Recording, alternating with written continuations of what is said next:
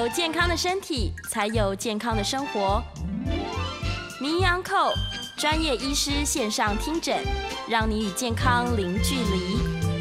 听众朋友早安，这里是九八新闻台，欢迎您收听每个星期一到星期五早上十一点到十二点播出的名医安扣节目。我是加医科宋燕人宋医师。那么我在这个节目播出的同时，我们这边也有 News 九八的 YouTube 频道同步直播，那也欢迎我们在 YouTube 上面观赏的朋友，呃，可以留言。那么今天不知道有没有时间来接听大家口音呢？很久没口音了。我今天准备的东西比较小的题目，但是也准备了不少资料。那主要还是想要跟大家来谈一谈我们在肥胖或者是糖尿病常常会碰到的一些问题。那今天的题目呢，定为反应性啊，就是反映某一些事情，以及术后减肥手术之后的餐后低血糖。餐后为什么会低血糖？我们一般说都吃完饭之后血糖会升高啊，可是有些人就不一样，有些人会餐后发生低血糖，吃的东西越不对，血糖降得越低。好，我们来。今天的问题呢，就这个到底是什么？这个危险吗？我们都知道低血糖有危险的。那如果是个危险的东西，我们该如何避免？那在这个 slide 上面的右边，我给各位看放大看一下啊，就是低血糖，所谓餐后低血糖，它一样有这些低血糖的症状啊。那哪一些是常见的症状？发抖啦，颤抖啦，心跳加速啦，焦虑、惊慌。严重的饥饿感，有些人会口唇麻痹、冒冷汗，或者是头痛、脑筋无法思考，呃，有些人恶心、眩晕、虚弱无力等等，这都是我们大家呃过去耳熟能详、常常听到的有关于低血糖的症状症状。所以今天就来跟大家谈谈低血糖。但是在开始节目之前，我先来做一个声明哈，我把叫有言在先呐哈。因为呢，这个我有时候在讲题目的时候，呃，经常会由于我读的的论文会看到一些不同的观点，那以及我自己，呃，由于过去的这个呃基础医学的训练，常常喜欢把题目挖开来看啊，那有的时候就看见不一样的东西，因此呢，会常常提出一些对现有的医疗呃规则或者是医疗方式的一些。呃，我不能说是挑战，我只能说是质疑哈。那呃，我的讲法呢，有很多人就就觉得说，哎，我讲的就是真的，就拿去问很多他的医师。那我要讲的是，我这个节目里面所讲的只是个人的分享，不构成任何的医疗的建议啊。那你的呃疑问，如果你对于自己健康有疑问，还是要找你的医师讨论。那第二个就是我在选用论文的时候。呃，难免会依据我个人的兴趣去挑题目、挑论文。那有些人会批评说，这样叫做 cherry picking 啊，就是捡樱桃，呃，只挑你喜欢的，断章取义，呃，这个偷龙转凤，呃，移花接木，呃，这些评语我都听过。那基本上，呃，你可以看到我每一次在引用任何一个论文。我都把 Q R code 给你，我也不用上面写什么 citation。我说写一些引述，你要抄那些东西很难抄。这个 Q R code 你看到了，直接在荧幕上扫就可以连接到我所引用的论文。好，所以如果个人我主张的部分，我要先要声明哈，纯粹是分享性质。如果与现今的医疗的规则相悖，医疗的理论相悖，那还是我要强调，那是本于。科学的质疑精神啊，也就是科学是关乎质疑啊。我提出一些挑战式的想法，绝对不是宣扬所谓的邪说异端哈。信不信在你。那为什么举这个文章呢？这个是《Scientific American》啊，在台湾也有翻译成中文叫《科学人》杂志啊。那在美国就是《Scientific American》，美国的科学的美国人。二零二零年十月呢，有一篇。有一个呃医学历史学家哈，呃，其实还不到家了，就是医史历史学的一个研究人员。待会儿我会给大家看他的身份啊。他发表了一篇论文呢，算是一个 essay 了哈，essay 就是论述。他的题目叫“为什么怀疑对于科学是必要的 ”（essential）？Why doubt is essential to science？它的副标写说：“If people don't understand how science works, they can't properly understand how to think about new findings。”如果人们无法了解科学是如何运作的，他们将无法适当的了解对于新发现的认识跟想法。这个 QR code 在这里，那我来引述一下它里面几篇呃字句了哈。那原原文我就不列出来，我直接翻译。那各位如果有兴趣看原文，扫一下 QR code 就看到原文。他开宗明义就讲说，人们对于科学的信心。经常不是基于真相，啊，真相我翻译是从他原话，他说 "What it really is"，啊，他说人们对于 the confidence in science not based upon what it really is，but on 什么东西呢？What they would like to be。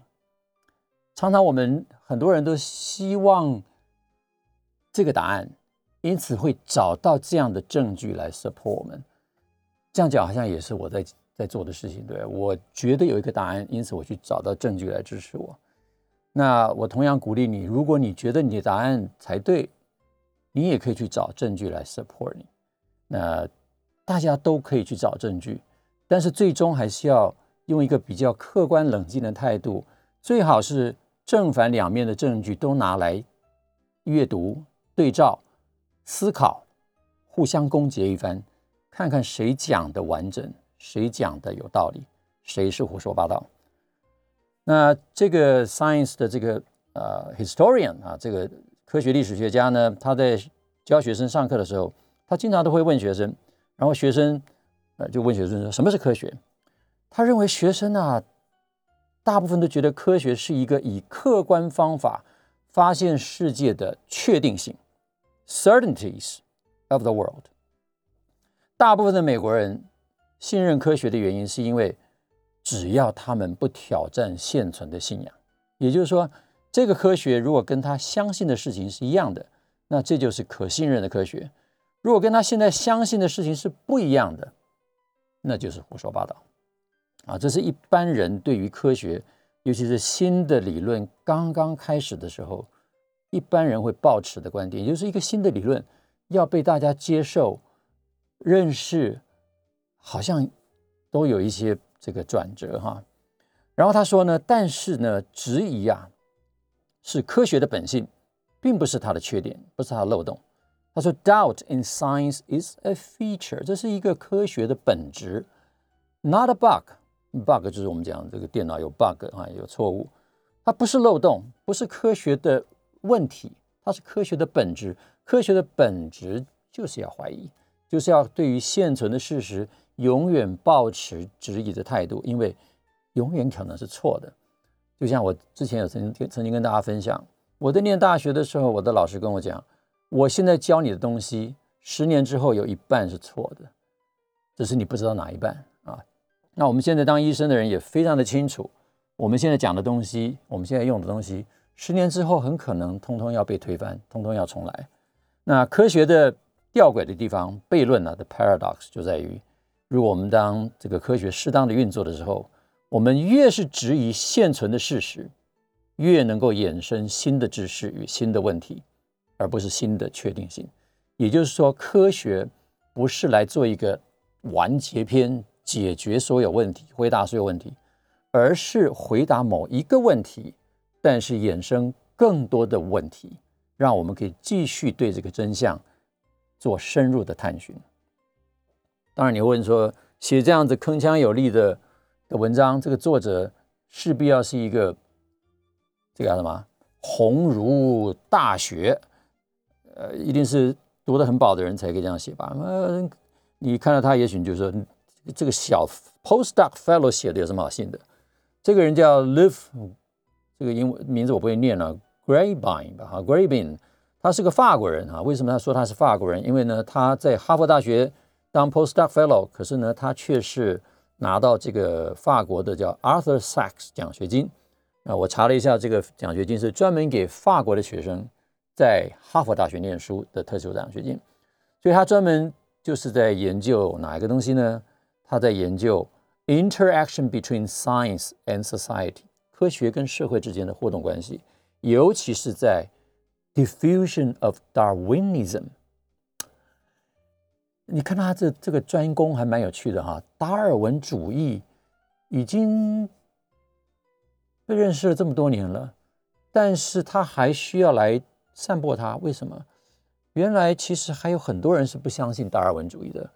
其实最近有很多新的研究，也慢慢的要去修正达尔文主义。因为达尔文的古典的演化论解释了一部分我们现在所观测到的生物的事实，但是也留下了很多的疑问，留待这么多年之后，有人一直在挑战达尔文的论点。这就是科学的精神。那其中有一个论点就是，即使宗教界一直在提出证据。说达尔文的答案不完整，因为达尔文讲所有东西都是由他更原始的祖先演化而来，但是推到更原始、更原始的时候，碰到的第一件事情就是那第一个祖先是哪里来的？他没东西可以演化了吧？所以为什么宗教界还是认为创造论？甚至有些科学家也会认为，就是有些呃宗教信仰很虔诚的科学家。穷其一生的科学努力，也是在努力想要证明创造论是有其可能的。所以，我们要一直要保持一个开放的态度哈。那我还是要讲，这个博士所讲的是一家之言，请多加质疑。我今天所讲的，包括我之前所讲的，我都要在这边再次声明，全都是一家之言，请多加质疑。好了，赶快进入正题。低血糖、餐后低血糖、反应性餐后低血糖，很多的名词，加上手术后的低血糖，到底是什么意思？先定义啊，普遍的你会看到文献上对于低血糖的定义都是血糖值低于我们现在台湾用的五十五个单位，就是五十五毫克每分升的时候。但低血糖不一定会致命啊，低血糖在这个这个数值的时候，有的时候有感觉，有的时候没感觉。通常会导致有生命危险的，大概是低于四十毫克每分升。症状我们前面讲过了啊，发抖啦、神志不清啊、虚弱啊等等、恶心呐。可是很多的时候很奇怪哈，我们低血糖很多的时候，你都讲说，哎呀，我很久没吃东西，所以我血糖好低。或者是糖尿病人突然，比如说胰岛素打过量，或者是某一些降血糖的药物过量，造成低血糖症状。那这个。糖尿病医生常常都会警告病人说：“哎，你身上要带着糖，一旦发生低血糖症状的时候，赶快吃一个糖，让血糖赶快高起来。”所以吃完东西，理论上血糖应该高起来。那为什么会有这个这个题目叫做反应性餐后低血糖？原来是这样子的。你可以看到右边这个图哈，我把这个图再放大一点。这个图给各位看到的红色的曲线是吃混合食物。有些人吃混合食物之前血糖大概八十几，就觉得肚子饿啦，所以在零分钟的时候吃下餐食，果然呢血糖就如同预期的上升了，红色的曲线。但是呢到六十分钟左右，这条有这个曲线所显示，每个人反应不见得一样了啊，这个只是个示意图。他血糖突然低于他的饭前血糖，因此他这个时候呢饭前当然会觉得饿嘛，对不对？哎，可是很有趣的是呢，他在饭后一小时之后。开始也觉得头痛、虚弱，甚至于这个感觉呢一直往后延伸。即便他血糖慢慢升高了，这个头痛呢，这条红色的曲线会告诉你，在饭后到三百分钟左右，五个钟头左右，都还可能持续有这种不舒服的感觉。这叫做反应性的餐后低血糖。那有一些病人是在做检查的时候喝下葡萄糖水，也许七十五克，也许一百克，一个超甜的葡萄糖水啊，所谓超甜。只是那个味道甜，其实它糖量不见得比你那一餐的糖量要少。我常常跟我的病人讲说，七十五公克的葡萄糖水差不多就等于我们一大碗饭的糖量，也就是一大碗白饭。我们现在一般算两百公克的饭，大概里面就是七十公克的葡萄糖啊。当然它是以淀粉的形式存在，但是淀粉的分解非常快，所以很迅速的它就变成葡萄糖。那用葡萄糖水的时候，你会发现血糖窜得更高啊，这个蓝色的虚线。这个时候很多人在那个高点的时候，有的时候会发生饥饿、虚弱的感觉。有人对那个高点觉得很嗨，有人对那个高点觉得很不舒服。所以糖尿病人有些在血糖冲高的时候会不舒服，可是有些糖尿病人他却要达到血糖很高的时候，他才觉得有能量。所以每个人对糖的反应真的不同。接下来就是一个迅速，你看啊，尤其是这种本来也许没有糖尿病的人，他会迅速的发生，我们叫做 crash，一下子就就血糖就崩跌下来，崩跌到比他餐前的血糖还要低非常的多，低到比如说一百八十分钟的时候可以低到六十以下，甚至还可能会低到四十以下的。这个时候，通常病人就会发生刚刚所讲的一些低血糖的症状，盗汗啊、心悸啦、发抖啦。昏眩啦、头痛啦等等，也许慢慢血糖会回升，但是这个症状还可能会持续。所以呢，我就上网为了这个题目啊，我每次要讲这个题目之前，其实当然是有原因的啊。我之所以今天想要讲这题目，是因为我自己诊所的病人也有一个诊断非常明确的餐后低血糖。等一下也许有机会会给各位看这个数字。所以呢，我就上网查了一下关于餐后低血糖的论文，才。意外的发现，这个论文还不算多哎。最近几年哈，你看我用 postprandial hypoglycemia，就是餐后低血糖，当做关键字去查的时候，发现一九五三年到二零二二年，总共也不过两百四十一篇论文。相较于之前我们我最喜欢谈的胰岛素阻抗，现在已经有十二万篇的论文，这才两百四十一篇的论文，的确不多。那你如果把这个，我找论文的时候，有些有时候会讲说这种叫 free full text，就是我直接可以看到全文的啊，所以我就点了一下，可以看到全文的有几篇，才八十九篇。那你如果看一下，的确呢，最近几年哈比较多，这个前面的两百四十一篇就是呃各种论文，包括不是 free 的哈，也在最近几年稍微增加。二零二一年的时候。才十七篇，二零二二年才两篇，那两篇里面呢，有一篇是可以免费确得的。那我就把二零二二年这篇拿出来读了一下啊，先看看二零二二，哎，这篇先是题目就叫我惊悚了一下啊。他说呢是结合双基生态酶 DPP 四的抑制剂及葡萄糖苷酶叫 alpha glucosidase 抑制剂，这两个都是降血糖用的。糖尿病用药，降血糖的用药合并治疗餐后低血糖。我我当然第一个想法是说，哇哦，这个还蛮有趣的哈！治疗餐后低血糖用降血糖药物，他已经低血糖了，你再给他降血糖药物，有道理吗？嗯。呃，也许有道理啊，我们来看看它的道理是什么。当然，我们要先看看这个作者是谁了哈。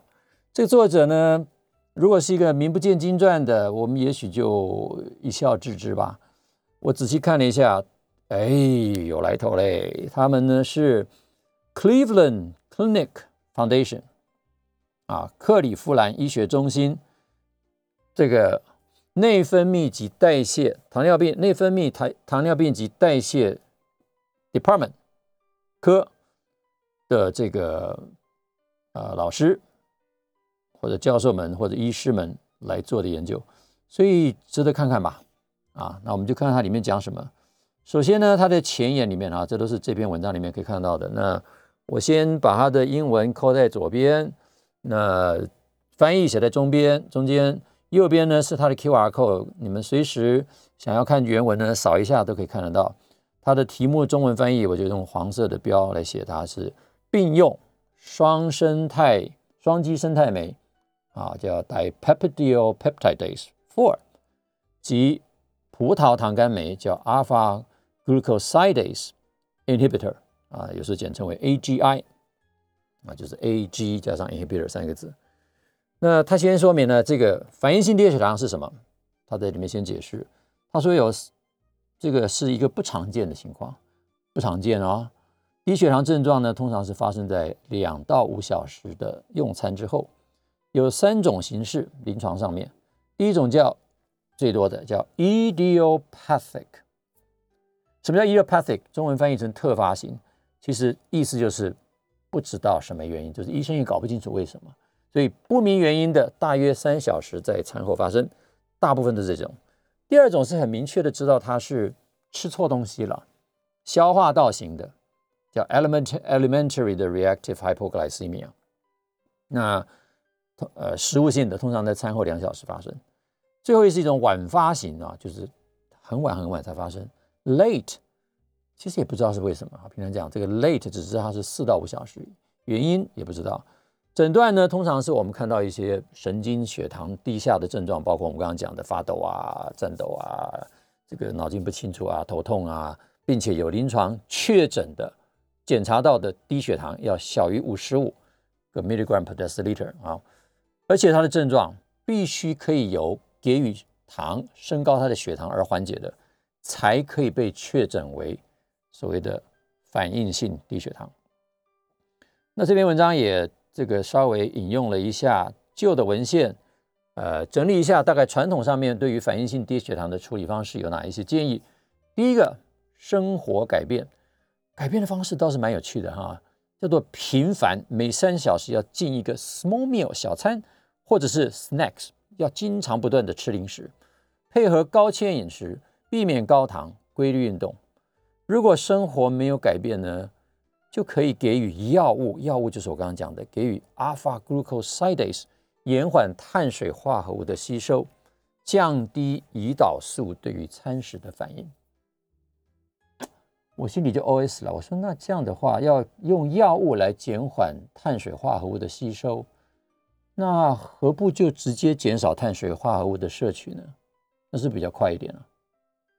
所以我就说，那何不试试低碳饮食呢？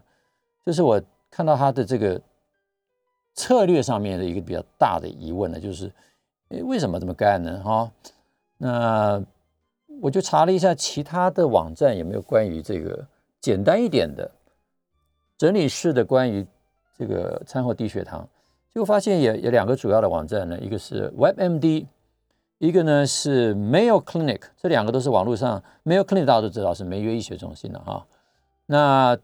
这个因为要一点点时间来消化这些文字，那我想我们先进一段广告，稍后回来我们再来继续来看看这两家中心怎么谈餐后低血糖的解决方法。我们稍后回来，听众朋友早安，欢迎您回到 News 九八名医 Uncle 的现场。这个节目是每个星期一到星期五上午十一点到十二点播出。那我自己的节目是每个月的第二个星期一的上午十一点到十二点。那呃，我们在 YouTube 也同步直播，欢迎您也可以在 YouTube 观赏，那也可以回看啊，给我们一些建议。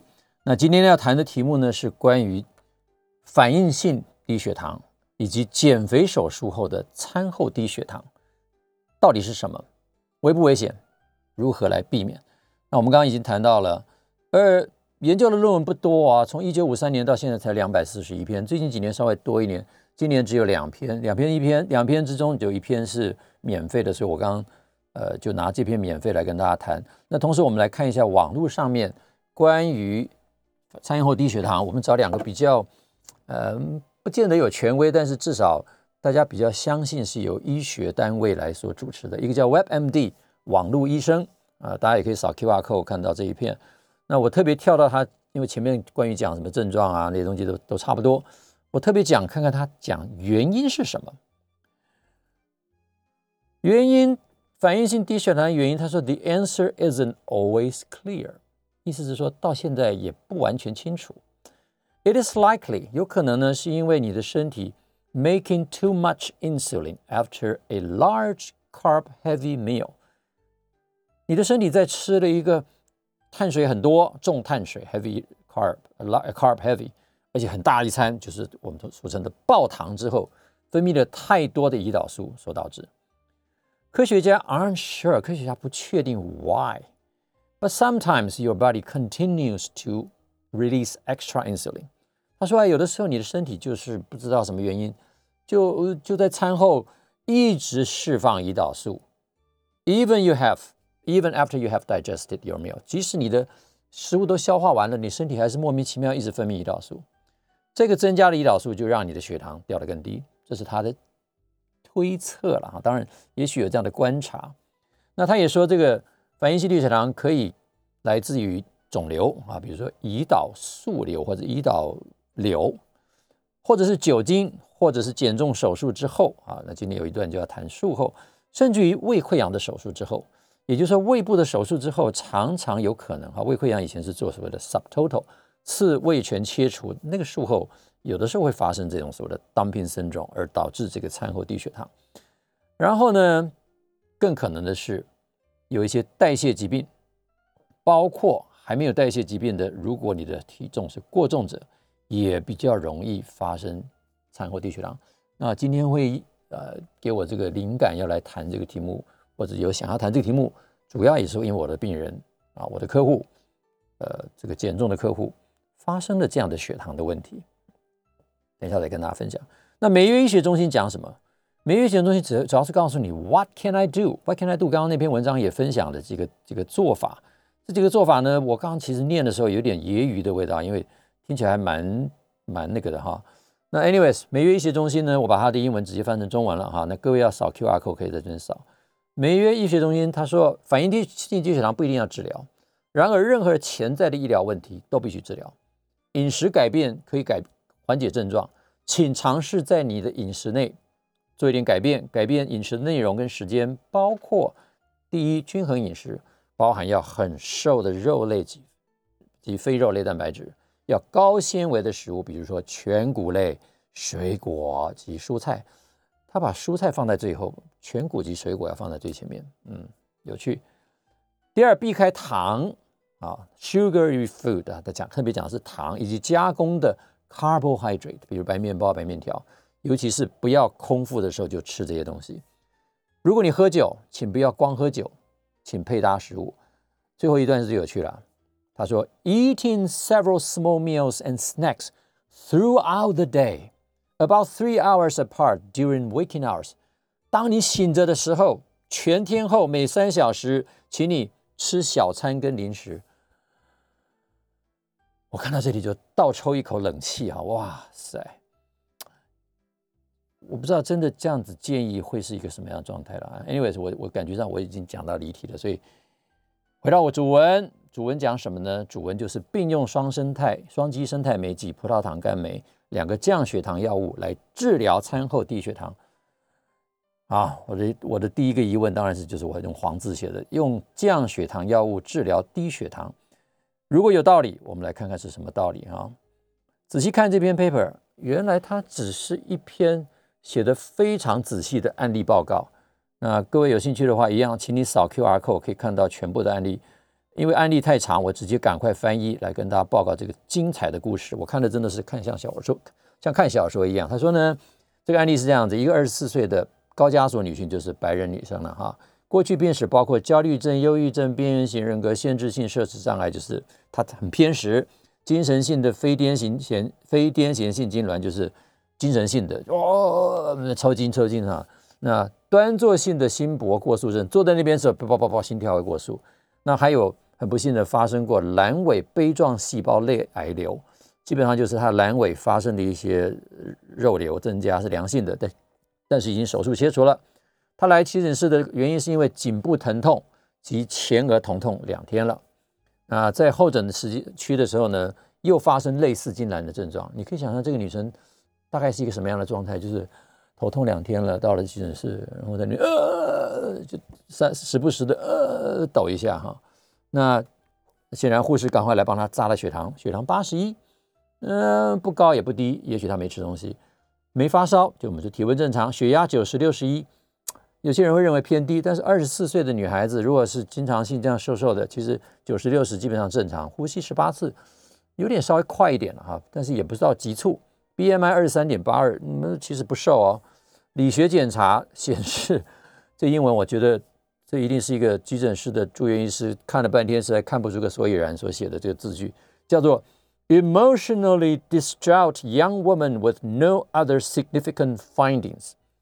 翻译成中文就是，这是一名没有显著病征的情绪烦乱的年轻女性。我猜这个住院医师或者是急诊室的医生已经。问了半天，问不出个所以然，然后他又很歇斯底里的，那哇抖啊抖的，最后就写下这样的。当然，我第一个反应是说，哦，这样的一个精神躁躁动的女生怎么来就变成反应性低血糖的个案呢？我脑中出现的是这个女生大概是这个样子啊！你不要问我，你不要问我，我还是觉得说你她怎么会变成反应性低血糖的案例啊？下面是给答案了哈。当然我我这个反应有点不对啊，不对，意思说这个医生查了一下他的就医记录。发现他两年以前呢做过一次五小时的口服葡萄糖耐受性测试，就是喝了七十五公克的葡萄糖，空腹血糖是正常的，但是在一百八十分钟的时候，发现他最低血糖 nadir 就是三个钟头的时候有四十四，符合呢反应性低血糖的诊断，但是要知道他那个时候有没有症状，他这边没记录哎，啊，也就是说他那边有没有看到这个反应性低血糖或者低血糖症状没有呢？他还做了几个测试哈，ACTH 测试是正常的，这边我就不解释了哈，主要是刺激他的一些这个压力荷尔蒙的反应，看看血压、血糖会不会升高。糖化血色素多少？四点六，平常讲健康的不得了哎。再次测试后呢，呃，发现呢，他其实啊，就是两年多以前呢，在在他这个呃几次测完这个口服葡萄糖测试之后，他有被建议，他也尝试了所谓生活形态的。介入啊，intervention with lifestyle change。他吃高纤低糖的饮食，同时他那时候就开始吃一天三次餐前服用的 a c a r b o s 就是这个葡萄糖苷酶的抑制剂，但剂量很小了哈，二十五毫克，并且另外三个月的期间呢，他还使用了呃，对不起啊，这边我漏掉了啊，metformin 啊，用二甲双胍，但是他仍然不断的发作这个。二到三小时的症状啊，多多长？其实这边没写了，就是他偶尔发发作啊，还是经常发作。反正看到这个病史呢，我想急诊室的医师就说，那这次头痛应该就是反应性低血糖，就把他收住院了，来做进一步的神经学的评估，并给予 supervised seventy two hours fast 监控的七十二小时断食。我现在是有一点。看到这个治疗也觉得还蛮叹为观止的哈，就是说一个低血糖进来的病人，然后你给他 fasting 七十二小时不吃东西的治疗，他没有讲原因呐，就是这个在前面他讲到反应性低血糖治疗也没有包括这一项啊，为什么就给他七十二小时的断食断食呢？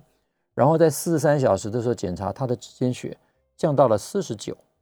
参考值是空腹血糖，但是饥饿四十三小时之后的血糖真的不能用空腹血糖啊，它用的是七十四到九十九，是一般空腹血糖的参考值。然后抽血检查发现是五十六，所以其实它也没降到很低啊。他也给他验了酮体了哈，羟基丁酸 beta hydroxybutyrate 三点零八，算高算低。平常已经讲，在空腹七四十八小四十二二三小时之后，的确是这么高。各位看我。之前的五小五天断食的影片，四十八小时的时候，我的酮体大概也就是三到六之间，所以这是正常的生酮反应。C 生态降得很低，表示说它胰岛素已经不太分泌了，proinsulin 也小于正常范围，胰岛素小于零点五单位，都很低了，也就是这个女孩子的生理应该是健康的吧？她血糖低的时候，她的胰岛素当然就不分泌啦，并且她筛查病人并没有使用黄烯尿素类的药物。或者是非黄系尿素类这些会刺激胰岛素的的筛查，我的 OS 是这个治疗我真的看不懂啊。那他进一步的检查发现呢，住院期间收住的时候并没有任何的痉挛症状，因此他判断他之前的一些痉挛症状应该是神经性的或者精神性的症状，也就是说这个痉挛不是因为低血糖而起。然后他给予这个高纤高蛋白限制碳水的饮食，每一餐大概四十五到七十五公克，并于三餐每餐前服用。Acarbos 就是这个葡萄糖苷酶抑制剂，它仍然继续发作反应性低血糖。他测他血糖是低的，但是他有没有发生那症状，他倒没讲啊，就是文章上没讲。那最低的时候是二到三小时的时候，血糖可以低到三十八。两天后呢，他开始给予这个生理葡萄糖葡萄糖生理食盐水，先是给五 percent，然后转为十 percent。到了住院第八天的时候，因为没改善呢。这中间呢，还给了住院第七天给了一个叫 octreotide，奥曲肽，这是一个刺激生长激素甲状腺，还可以刺激胰岛素分泌的哦。也就是说，它要刺激它胰岛素分泌干什么啊？不，抑制胰岛素分泌，对不起，它抑制它的胰岛素分泌。各位，他前面在检查的时候，他的胰岛素空腹的时候，胰岛素已经低到不能再低了。这时候还要再抑制什么呢？我也不知道。住院第八天呢，就给他十 percent 的葡萄糖水，生葡萄糖生理食盐水。第九天开始增加 A 卡波斯剂量到每餐前一百毫克，四倍的剂量，但它仍然发生低血糖症状。第十三天加入的这个 DPP-4，就是这篇文章要讲的双生态双基生态酶的抑制剂，Sitagliptin，就是我们讲的 Januvia 啊，每天一百毫克，并且呢，把在未来四百小时把血糖拿掉。好，那我们先进一段广告，稍后再回来继续谈。听众朋友早安，欢迎回到 News 九八名医 Uncle 现场，我是加医科宋燕人宋医师。今天跟大家谈的题目是反应性低血糖。如果有时间的话，我们再来谈减肥术后低血糖到底是什么？反应性低血糖是什么？危险吗？如何避免？那我们今天引用的这篇文章，第一篇文章是二零二二年一月份才发表。在这个呃，我突然忘记了期刊啊，Clinical，我看一下，Clinical Diabetes 啊，临床糖尿病学发表的这个人呢，来自于克里夫兰医学中心，是名门正派啊。那他的案例呢，其实这篇文章是一个案例报告，前文呢我已经跟大家讲了。那这个案例报告的细节在最后这一页呢，总共这个女生呢住了十九天，前面呢七十二小时被给予断食哈，让她不准吃东西。然后呢，又给她很高量的这个呃葡萄糖苷的抑制剂，最后还给他打了这个叫 octreotide 的抑制胰岛素的分泌，都没有办法改善他的这个血糖。同时给他灌了葡萄糖水，十 percent 的葡萄糖水，每分钟每小时灌一百二十五 cc，都没有办法让他血糖升高。到了第十三天的时候呢，加入了双生态酶抑制剂 DPP4 的抑制剂，并且在未来四十八小时，就是第十二到第十四天，移除了这个糖水之后。到第十四到第十九天，他才停止发作，也就是说，他开始吃这个降血糖的药物，离开了糖，它才不再发生低血糖。但是它并没有糖尿病，所以这真是一个神奇的经历，绝妙的治疗。作者，我猜他们一头雾水，因为他提出两个问题。他说，关于这个 idiopathic postprandial hypoglycemia，就特发性的。低血糖，餐后低血糖，也就是不明原因的餐后低血糖。What is known？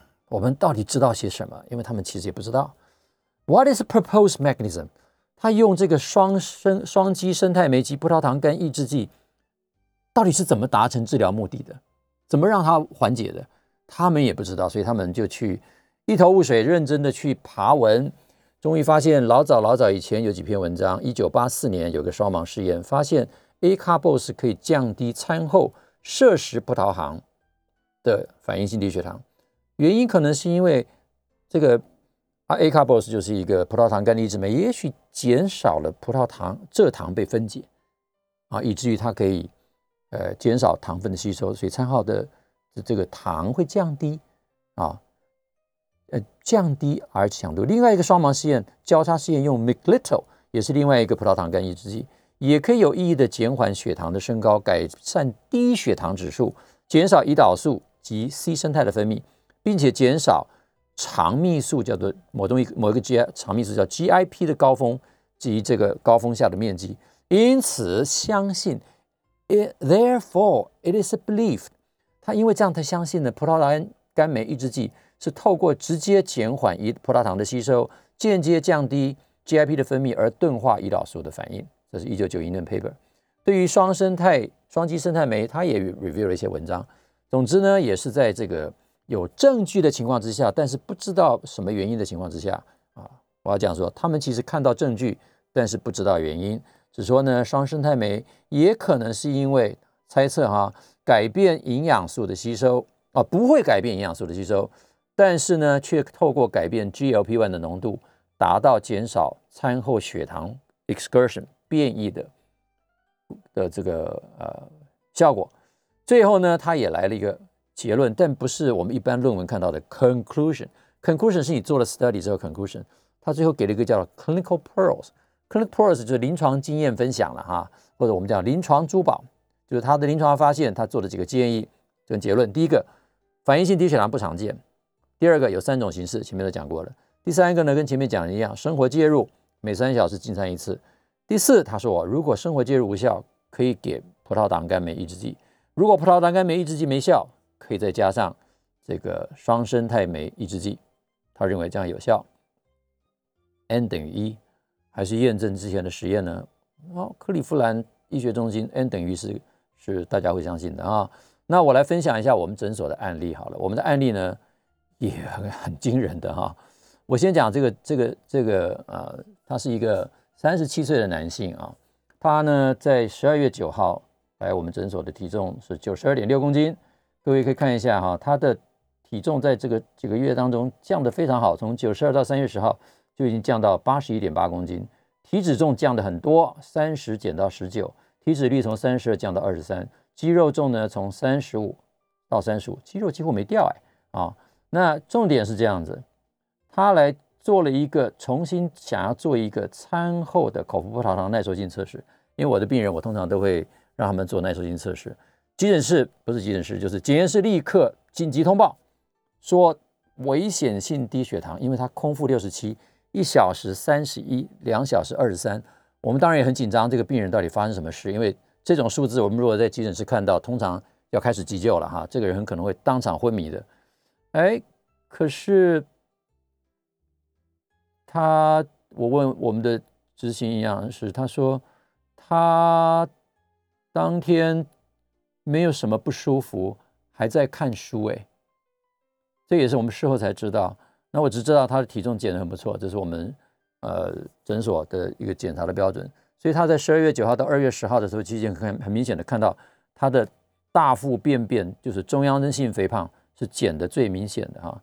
那他其他的反应呢，其实也是在两个月之内很明显的，从刚进来的时候，他有严重脂肪肝，并且肝指数是这个样子，GOT 六十二，GPT 一百三，在短短的两个月之内，因为减重的成绩数这个非常好。肝功能立刻回到非常好的一个位置，GOT 十七，GPT 也是十七。那重点是呢，它的糖化血色素一开始的时候是六点九，所以它其实哦，对不起对不起，我要分享的第二个个案了哈。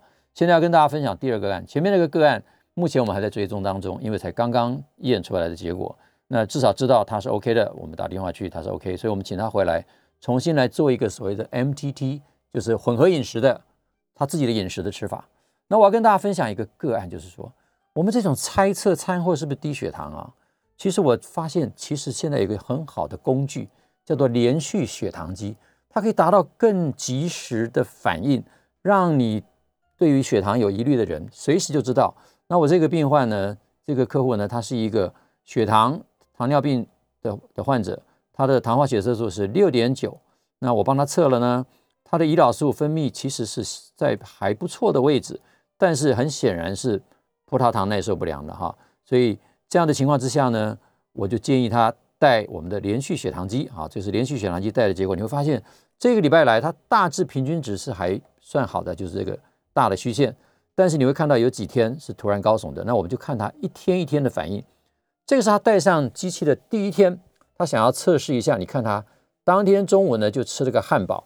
一吃汉堡，大概十点多开始吃下去，十二点多早上吃汉堡，十二点多就飙过了两百多，两百多之后到了中午十二点，也就是餐后大概两个钟头左右，他就直接的摔到六十几，摔到七十以下，就产生了类似低血糖症状啊，低血糖的感觉，他就不舒服啊。接下来呢，他当天晚上睡前又吃了个点心，看看他晚上发生什么事。他睡前吃了点心之后。到了清晨四点多，他被我们的那个呃连续响的警报器哔哔哔叫醒，说你低血糖，危险危险，低到多少？四十左右。他赶快起来，不知道该怎么办。他非常生气，跑回来讲说：“你这个血糖机为什么会这样警告？”我说：“你低血糖危险啊。”然后第三天呢，第四天四月三号的时候，他决定去吃大餐。结果那天回来跟我检讨的时候，我跟他讲说：“我早就跟你讲要吃大餐，少吃碳水。”他那天吃牛排，吃火锅，没有吃碳水。各位看一下，这整天的血糖都平平稳稳，也就是说，我要谈讲的事情，呃，因为时间的关系，没有时间谈到这个外科的部分，我直接来谈一下结论跟我个人的评点评啊。第一个，再次强调啊，我今天所谈的纯粹是我个人所看到的论文跟大家分享，我所分享的案例也纯粹是我个人的案例，不作为任何医疗的建议。我只是为呃有一些治疗的方式提出一个质疑，比如说一个反应性低血糖的人要用降血糖的药物来治疗的思维，如果只是比如说葡萄糖苷酶抑制剂是为了减少糖分的吸收，那是不是比较快的方法是减少糖分从嘴巴进去？我我只是很合理的在思考，就是与其吃药。我们不如减少一点点碳水，增加一点点蛋白质，因为传统的疗法也建议你多吃蛋白质啊。所以你疗的饮食的方式是不是低碳饮食呢？第二个，如果四十三十的血糖仍然不会发生低血糖的症状，是不是我们应该改写对于所谓的餐后低血糖这样的定义呢？因为对于一个低碳饮食者，他的血糖很可能就这么低啊。对于一个断食的人。更不用谈了，他血糖很可能低到一个程度，就好像我们故事当中的那个二十四位、二十四岁的高加索的女性，她在断食的期间，她的酮体升高到三个毫摩尔，她有问题吗？啊，我的问题都只是一个质疑科学，不作为医学建议。那么今天呢，就跟大家分享到这里，希望大家可以继续质疑我，也希望大家健康快乐。那我们下个月再见，拜拜。